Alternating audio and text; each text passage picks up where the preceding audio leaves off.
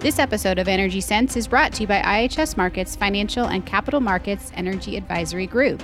Our team of experts provides the investment community with actionable insight and integrated thought leadership that identify the trends and trend makers of global energy markets.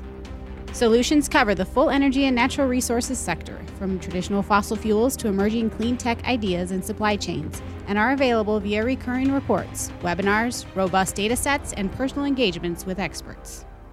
All right. Welcome back to Energy Sense, an IHS Markit podcast covering all things on the intersection of energy and finance. This is your host, Hill Vaden, and I'm here today with IHS Markit's head of Americas Refining, Devnil Chowdhury. How are you, Devnil? Hey, I'm doing good. Thanks for having me. Good. So this is uh, just to disclose to all the listeners, this is our second day in a row trying to record this podcast. Yesterday we had, I think we tried to record two or three times, and Wi-Fi or Teams or whatever you want to call it shut down on us too many times that we just gave up. So that the wind was not at our back yesterday, and so hopefully today goes a little bit better, and I'm sure it will. Yeah, yeah hopefully we could do this in the studio one day at, uh, at our office uh, once uh, restrictions get get less uh, stringent.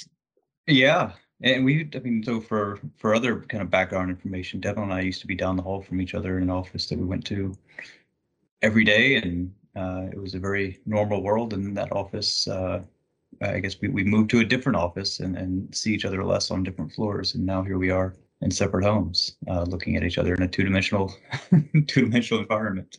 Yep. Well, we are here today to talk about uh, the, the changing face of uh, re- refining um, and really looking at it from the context of or, or from the perspective of refining as traditional energy infrastructure and evolving into a low carbon or cleaner energy environment and kind of what that means for traditional oil and gas and for traditional oil and gas infrastructure. And Devnil's been doing a lot of work with, with his team on this. Um, and I guess one, one of the more interesting places to, to start, I think, Devnil, if you could talk a little bit about some of the incentives and the executive compensation stuff that, that you've been looking into and just to, to kind of set the context, you know, I, I, did a lot of work years ago looking at, you know, the, the shale sector and um, all of the upstream as investor capital was reluctant to go into that. And one of the first things that changed was the executive compensation um, and some of the targets. Yeah, yeah. So I think uh, in the past few years specifically, there's actually been quite a bit of change in the downstream industry and specifically in refining. Um, if you go back 10, 15 years ago, you never would have seen some of the things that are being implemented today within the compensation structure for a lot of the executives. So, um, some of the refining companies in the United States specifically are having a lot of their um, restricted stock units and how they're getting their bonuses dependent on various kind of energy transition and ESG targets. You know, there's been some companies that are tying it directly to a company's publicly announced uh, greenhouse gas emission reduction goals. We've seen some that pay greater bonuses depending on if those goals are met or less if they fall short. Um, we've seen some companies actually put in metrics as to how much capital is being spent on low carbon projects versus mm-hmm. kind of total available budget for the kind of existing capital spend. So big changes. I think um, last year at the virtual annual AFPM meeting, which is the American Fuels and Petrochemical Manufacturers. That's you know one of the big organizations that, that serves kind of the downstream industry in the U.S. It was one of the first times where I saw a lot of panels on ESG scores, carbon reduction projects, et cetera. Right. So this is kind of a, a pivot as to what the industry has been doing the past 20, 30 years.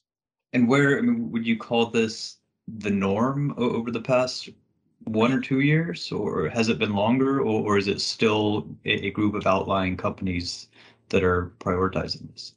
I think most of the publicly traded companies now are definitely speaking about this topic. And a, lot of it has to do with their ability to fund future projects and, and how they're the people that fund the projects, many of the banks and the mm-hmm. investment banks that um, have have set out and mentioned specifically that energy transition, ESG scores, carbon reduction is an important part of their decision on who they're funding in the future, right? So a lot of this is being driven by the ability for them to raise funds in the future, plus regulations from both the US government and European governments on carbon reduction specifically.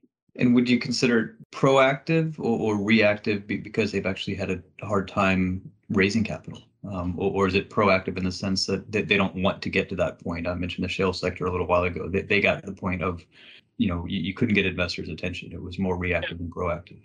I think this is, at this point, it's more proactive because there okay. are, honestly, when you look at the refining sector today, there really are not too many obvious major capital projects to be done currently because of the kind of the, the whole outlook we have for demand and supply in, in the US as a whole, right? So it's pretty clear that we are close to or reaching a peak of refined products need from the US and North America specifically. So I think it's really being driven more by the companies themselves, is what I would say. It's not just pressure from banks. I mean, nobody is is forcing it. And the reason I'm saying that is that there's not specifically carbon emission reduction goals specifically directed at individual companies today, right? Like these are scope mm-hmm. scope two emission goals that are kind of being set forth by the companies individually. And what those numbers are really depends on their their capital mix and their current kind of you know plans to for investments to basically keep their existing businesses going, but also expand into things like biofuels and carbon sequestration, et cetera, right? So the government right now, with the exception of California and a few other states, there are LCFSs being discussed, which are putting additional pressure on refiners. But if you look at, for example, the um, carbon and LCFS is low yeah, carbon fuel standards. Low carbon fuel standards, yes. So, but if you look specifically at where a large number of refineries sit within Texas and Louisiana, there are mm-hmm. no state level LCFS goals being discussed. And you actually see many of the companies that operate in those regions are still discussing reduction of emissions, scope one, scope two. They're looking at CCS projects. There's no governmental regulatory issues, and they honestly haven't at this point yet faced difficulties raising funding for their projects. But I think it's more they're trying to get ahead of them of, of, of that problem. And are you seeing management at an asset by asset basis, depending somewhat perhaps on where that asset is located, or, or is it uh, done at a portfolio or a corporate level? Yeah, so they are looking at asset by asset, right? So there are specific global companies that have pulled out of the US refining market, for example, right? Because when you look at a company that is integrated with upstream, downstream, and chemicals, um, some of the big emitters are really refineries with large FCC units, right? So mm-hmm. a way for them to reduce emissions is to sell off a refining asset, for example, right? That that might not be in their long-term portfolio. So we've seen a couple of, of large integrated upstream, downstream chemical companies recently over the years in the US really step away from refining. They've reduced their capacity. They've sold assets, shut down assets, et cetera, right? And then it, they're still operating in other regions though, or other. And who's the, is it NOCs and private equity, or are they the buyer?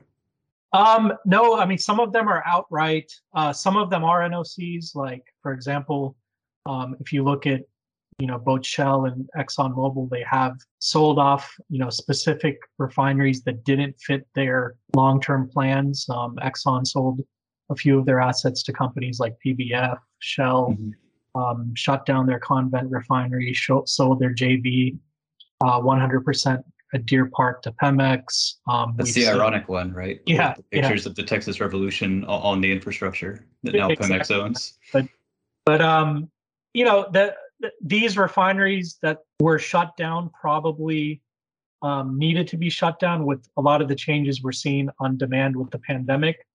And some of the refineries that were sold were actually pretty good assets too, right? That actually do have a future. It's just they might not have fit the specific portfolio that you know some of the companies I mentioned were were looking at uh, being in for the long term, right? Yeah. So, um, but before we get into the some of the sellers, I mean, if we're looking at it from the buyer's perspective, do we see perhaps a delay, but but are, are the are the refining assets going to move in that more innovative, cleaner environment, or does that call it emissions problem exist indefinitely in the hands yeah. of a non-investor owned company? I think we'll get to a point to where a lot of people will say that they're going to reduce scope one and scope two emissions.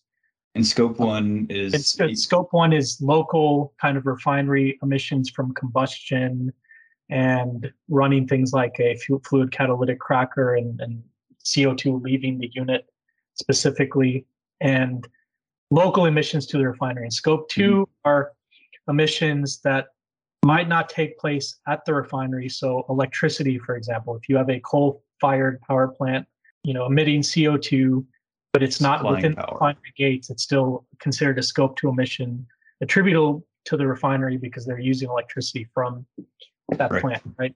So unless there is actual regulations around this, it's going to be a little bit more difficult to see some of these plants and CCS hubs and projects move forward.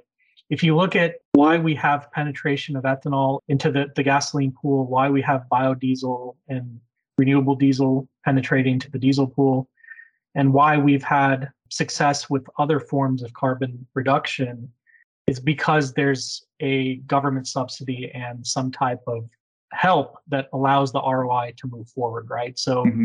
uh, a lot of this right now is is talk, discussions. There are some final investment decisions, FIDs, kind of taking place, but it's relatively early in this period of actually deploying technology within the refinery to reduce carbon specifically, right? So we are not seeing widespread announcements. We're seeing announcements around CCS hubs. Mm-hmm. Are we seeing refiners discussing projects to reduce CO2 emissions from FCC units with fluid catalytic cracking units within a refinery, right? Are they are they publicly sharing that they're going to install FCC amine scrubbers for off gas, you know, coming off of the uh, FCC units, reformers, hydrocrackers, et cetera, right? So I think it's still some time for that to happen. But going back to my earlier point, the compensation structure for a lot mm-hmm. of the mm-hmm. executives of these companies are now being set up to where they get higher bonuses and higher numbers of RSUs depending on if they're spending more money on low carbon projects. And you mentioned that the forecast for product output is rolling over over the next however long, you know, to 10, 20 years. Mm-hmm. Um, where where does the sector see growth um, if traditional fuels is rolling over in the, in the idea that we think it will be? Yeah, so really there are two kind of key growth markets for the US and North American refining industry over the next decade or so. And as gasoline demand really starts to fall due to increased penetration of electric vehicles, hybrids, mm-hmm.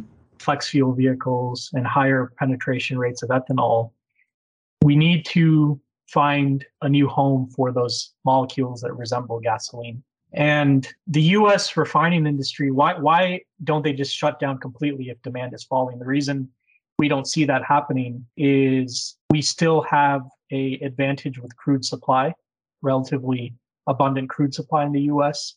And okay. more importantly, we have very low cost natural gas, which helps the utility costs and variable costs associated with the refinery in the US Gulf Coast to be much lower than what we see in Europe and Asia and other regions in Latin America. So we don't expect those things to change much to where the US would lose its kind of competitive advantage, right? So that's kind of step one as, as to why we don't have runs falling. So, what do we have refiners doing to react to the declining gasoline demand? I think number one is naphtha specifically is still needed as a petrochemical feedstock globally, right? So, um, when you look at GDP elasticity and how gasoline demand specifically is tied to GDP, it's been disconnecting um, over the past 20 to 30 years because of fuel efficiency gains, right? So okay. GDP grows at a certain multiple, and gasoline has been continuously falling off of that multiple from GDP, right?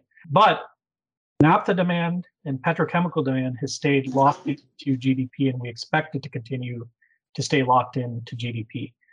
So what that means is there is a home still for those molecules that kind of are, are in that part of the barrel of crude, which are naphtha gasoline types of barrels. And, and what we see happening is investments in terminals to export naphtha to Asia, continuing petrochemical plants being built in Asia, et cetera, right? Um, so that's kind of step one. Step two is around um, ethanol plants specifically, and really to serve two of the major growth markets. We actually still think that diesel fuel and jet fuel will continue to grow through and stay relatively flat through most of the long term in the, in the US specifically. So you have this disconnect between diesel and jet. So yield is going to shift more towards diesel, jet, and naphtha over the long term. And one thing for jet is there is technology being deployed right now that will allow ethanol to be used as a feedstock to produce um, sustainable aviation fuels (SAF). Okay. That um, kind of over the the uh, longer term as well, and and that's one way to basically redeploy ethanol plants that will not be needed as much in a in a future with less gasoline demand, right? And where's and sorry for my ignorance on this. Where's the end market for naphtha? So the end market for naphtha, some of it is in the U.S. already, right? It's being used as a gasoline blend component. It's being used as diluent for Canadian crude. So we ship naphtha in the form of natural gasoline up to Canada so they can ship us back their, their crude as a diluent. Um, that seems like a shrinking market. Yeah, yeah. Canadian crude, I mean, we still think there's some growth there happening over the next decade or so, but you know, when you go out to 2050, there is some some pressure on Canadian crude, crude production once you go that far out.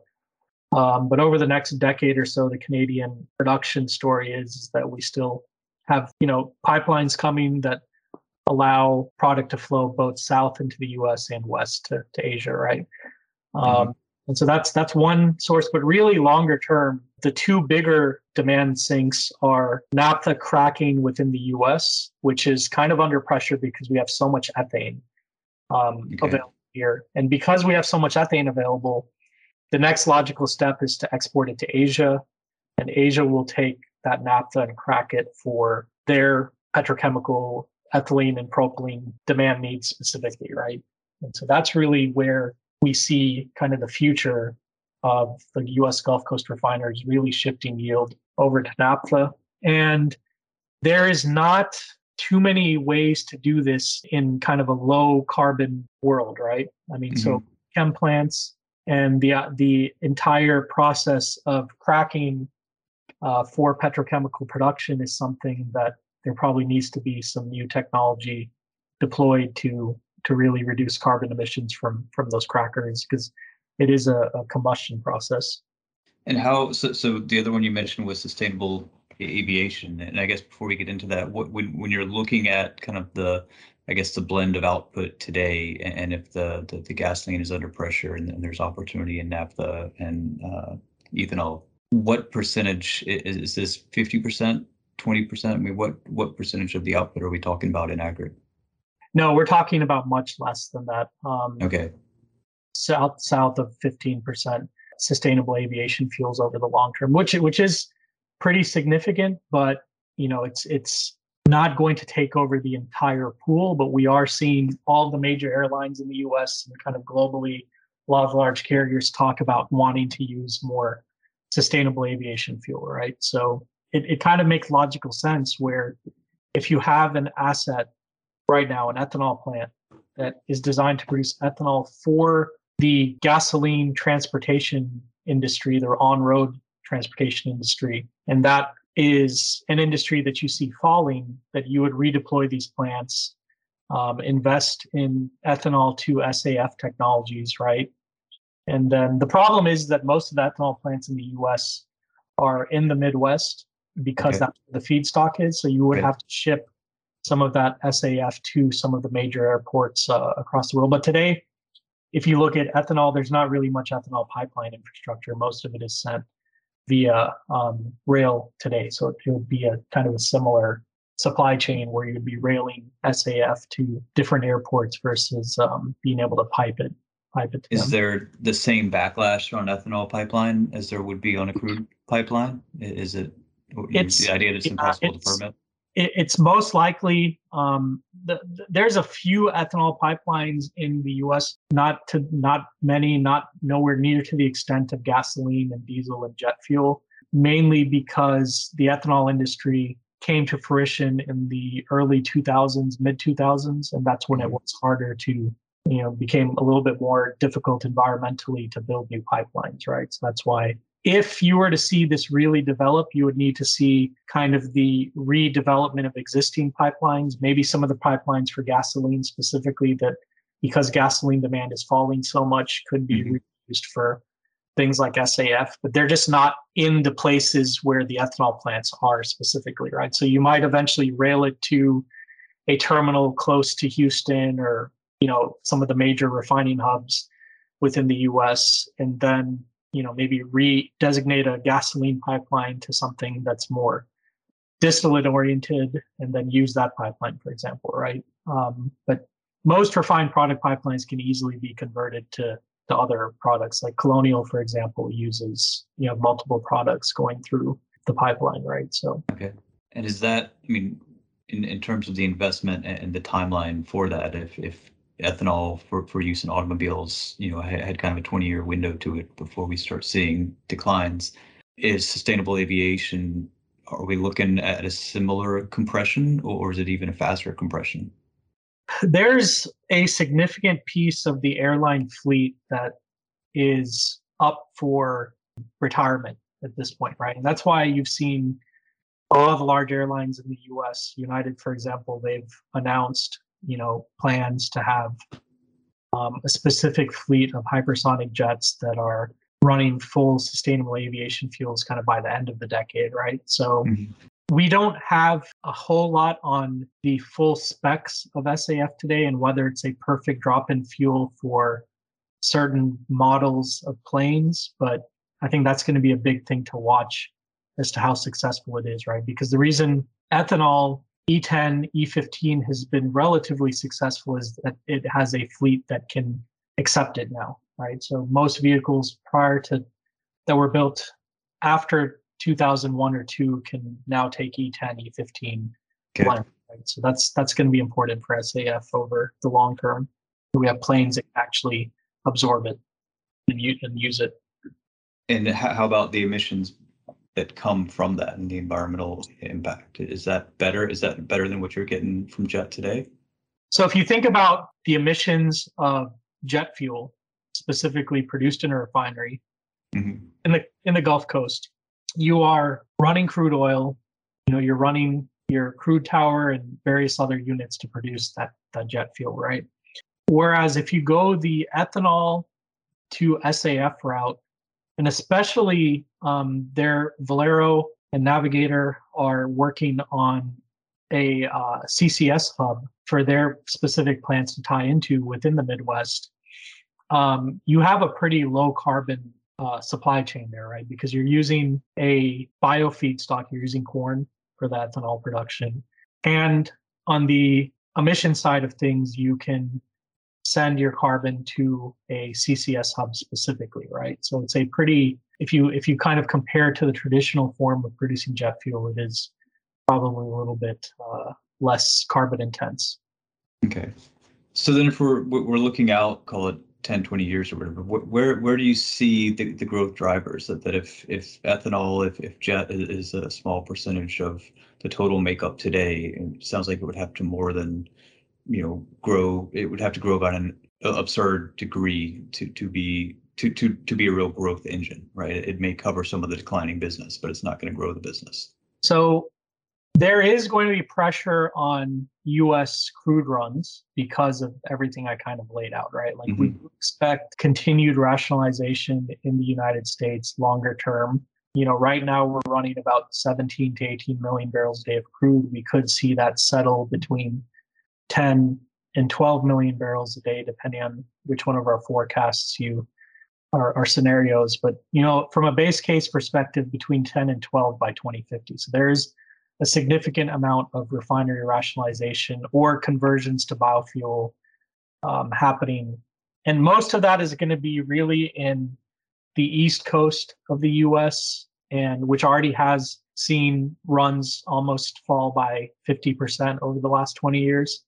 Okay. Um, and also specifically on the west coast of the US. But eventually, even the Midwest and the Gulf Coast are not immune to this, but it's just further out in the forecast where those re- regions really need to start worrying about it. And another thing we haven't talked about is trade specifically. So the US sends a significant portion of its production to Latin America today because Latin America has not been able to produce fuels to meet their own needs for really since the, the decline of Venezuela, right? Okay. Uh, Brazil had intentions of building new refining capacity, which were kind of derailed by the recession and mm-hmm. fraud and other things that are very publicly known today. Mexico, over the past several years, uh, the last decade, has had difficulty running their refineries reliably as well. So these these dynamics have opened up that market for the U.S. refiners as well. We expect those volumes to remain even if Mexico and Brazil and Venezuela get their act together and can run more reliably because there's the drivers of demand destruction in the US are not prevalent in Latin America. It's much their EV um, forecast are are um, expectations of battery electric vehicle deployment in Latin America is a lot slower than it is in in, in the US, right? And then the second market that we are not really sending much to today is Africa.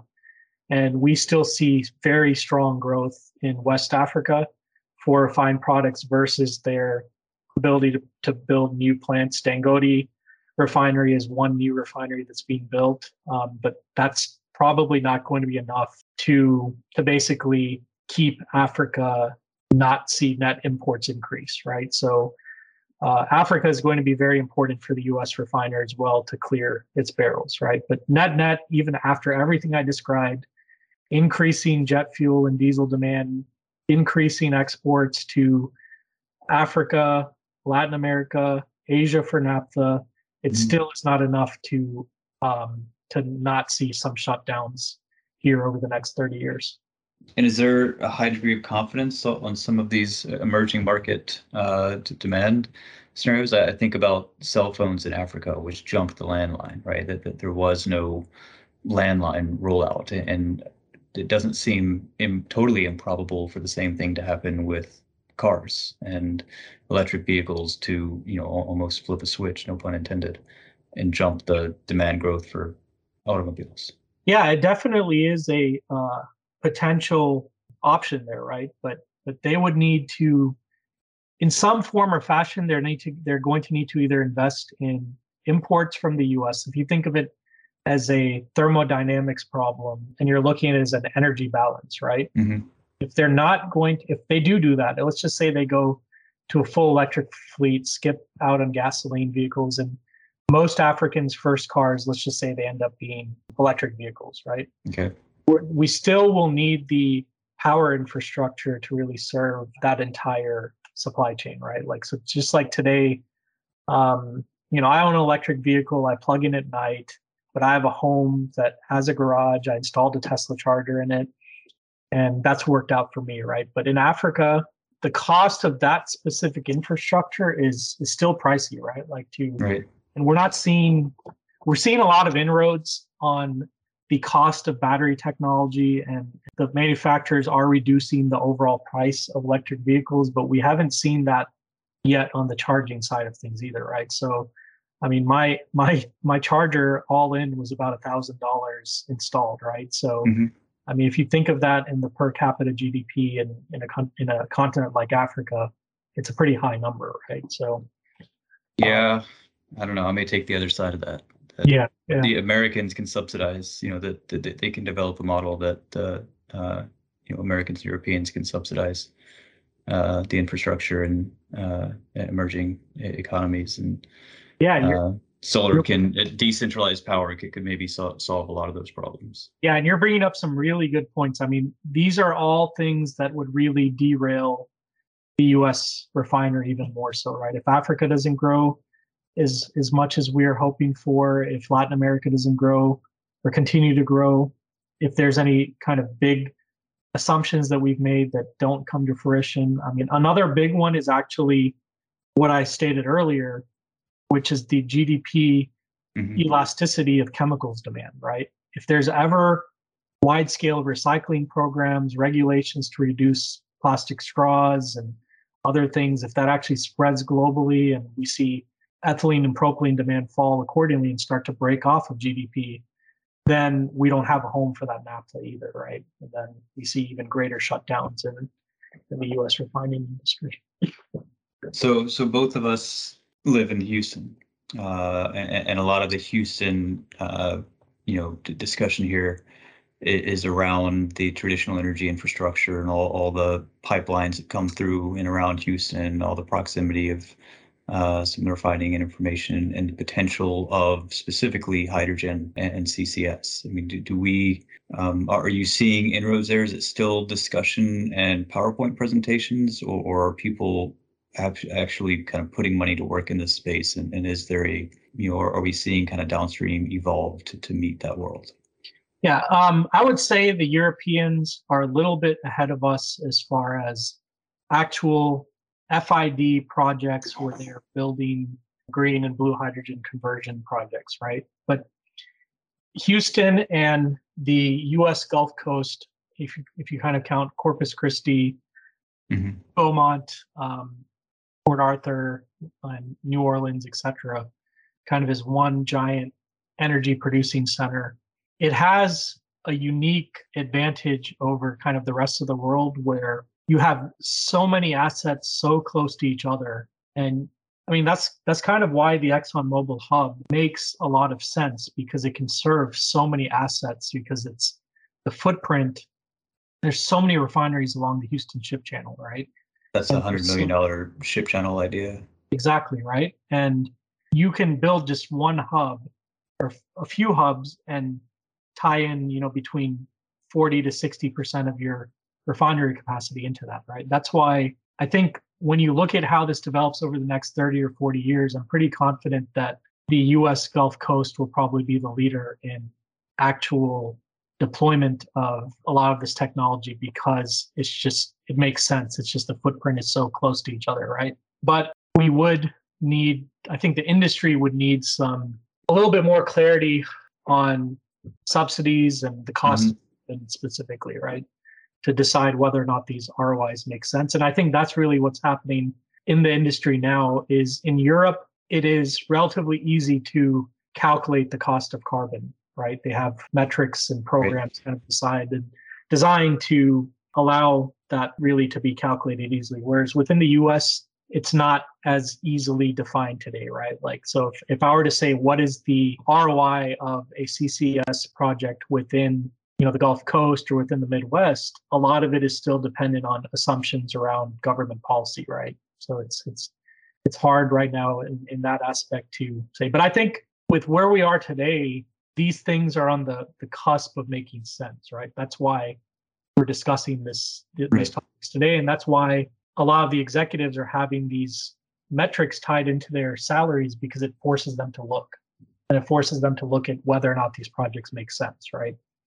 Is um, that think, is policy slash price of carbon? Is that the major hurdle right now? Is the technology there and the capital there that, that if, if people can just have a little bit more certainty around what that environment looks like, technolo- or uh, policy wise, then things move forward? The technology is is getting there. I mean, green hydrogen, blue hydrogen. Um, when you're looking at scope two emissions specifically that's that's there exists today right? Mm-hmm. um, the when you look at the ccs hubs i mean it is a very large project right? Like there would need to be new pipelines built there'd be there's geological aspects of projects like those. So they're not easy projects to deploy but the technology used in them are not particularly complicated or things that the, the industry cannot do today right when it comes to the actual technologies at the refineries, that's where you start getting into some of these are still in pilot plant stage, right? Mm-hmm. You're trying to find the most capital efficient way of reducing carbon from individual refinery units, right? And that's where a lot of research dollars are being spent today. Is you know something might work well on a lab scale, but then when you try to scale it up, it's just the capital costs don't overcome the incentive that a refiner would get for a project like that, which right now is just not even defined, right? So yeah. that's why I, I kind of think that this is going to be very difficult for some of these execs where they have a specific amount of their budget that needs to be spent on low carbon projects. And because of the uncertainty around the cost of carbon, they're going to be pushed really to do some of the more traditional projects like renewable diesel, biodiesel projects, SAF, things that have already been deployed over the past decade, right? And I think they're going to be a little weary at first of spending capital on these other types of carbon projects because there's not regulatory guidance fully developed yet like there is in Europe here in the US. So maybe, you know, just last two questions and we can wrap up. But given what you see today, I mean, do you expect, I guess, two questions. One, do you expect the innovation to be led uh, in the US or, or Europe? Um, and it sounds perhaps like Europe might, might be your answer. And then two, is the innovation going to come from the refiners themselves, or is it going to come from a vendor who understands that the execs are incentivized to spend money on new technology and want to sell into that vendor or want to sell into that refiner? I think the technology itself will be globally developed. It will be developed at universities. It will be developed within the U.S., within Europe, Asia. There's everyone. Not is, Silicon Valley or, or one of the traditional innovators. No, not not maybe some startups in Silicon Valley, but I really think the technology that I'm specifically discussing to reduce emissions within a refinery are going to be developed by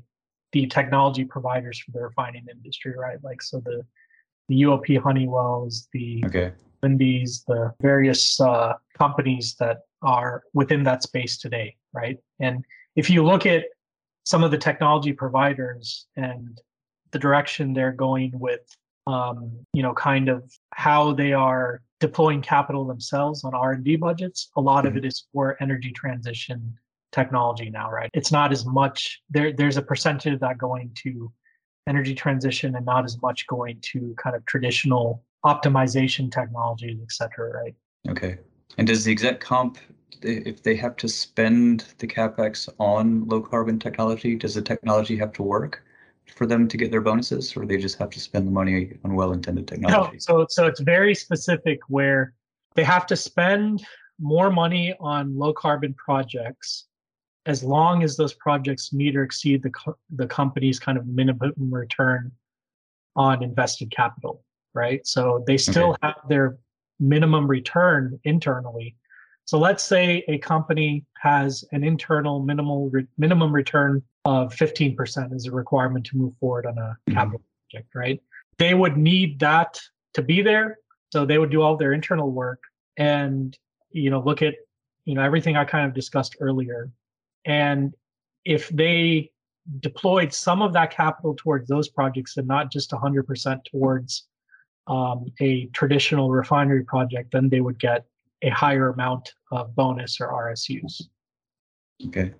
All right. Well, lots of moving parts. Yeah. But that's why I said it's such a hard calculation to make because for a lot of these projects, you don't have the data you need to decide if it's going to be a 15% ROI or not. Right. Because it's the, the, the market itself is not defined, right? So you're kind of running scenarios and hoping that that, that it works out to where it meets their um, minimal uh, return on invested capital. All right. Well, there's uh, this has been very interesting, and I think there's a, a lot more to discuss as we move down the line on this. But but let's uh, let's wrap up for now. Yeah. Um, and, and I hope I know I've enjoyed it. I hope you've had fun, and I hope we can do this again. Yeah. Yeah. Hopefully, uh, it'll be very interesting to watch how this industry develops over the next ten years. Okay. All right. Well, thanks, Stefano. Thanks. To read additional insights from our team of experts, visit our blog at www.ihsmarkit.com/energyblog. You can also find our experts on social media by searching for IHS Markit Energy on either Twitter or LinkedIn. Have a topic idea or want to send us feedback? Email our podcast team at energysense at ihsmarkit.com. This podcast contains information and insights copyrighted by IHS Markit. To learn more about IHS Markit Energy Solutions, visit ihsmarkit.com/energy. That's ihsmarkit.com forward slash energy.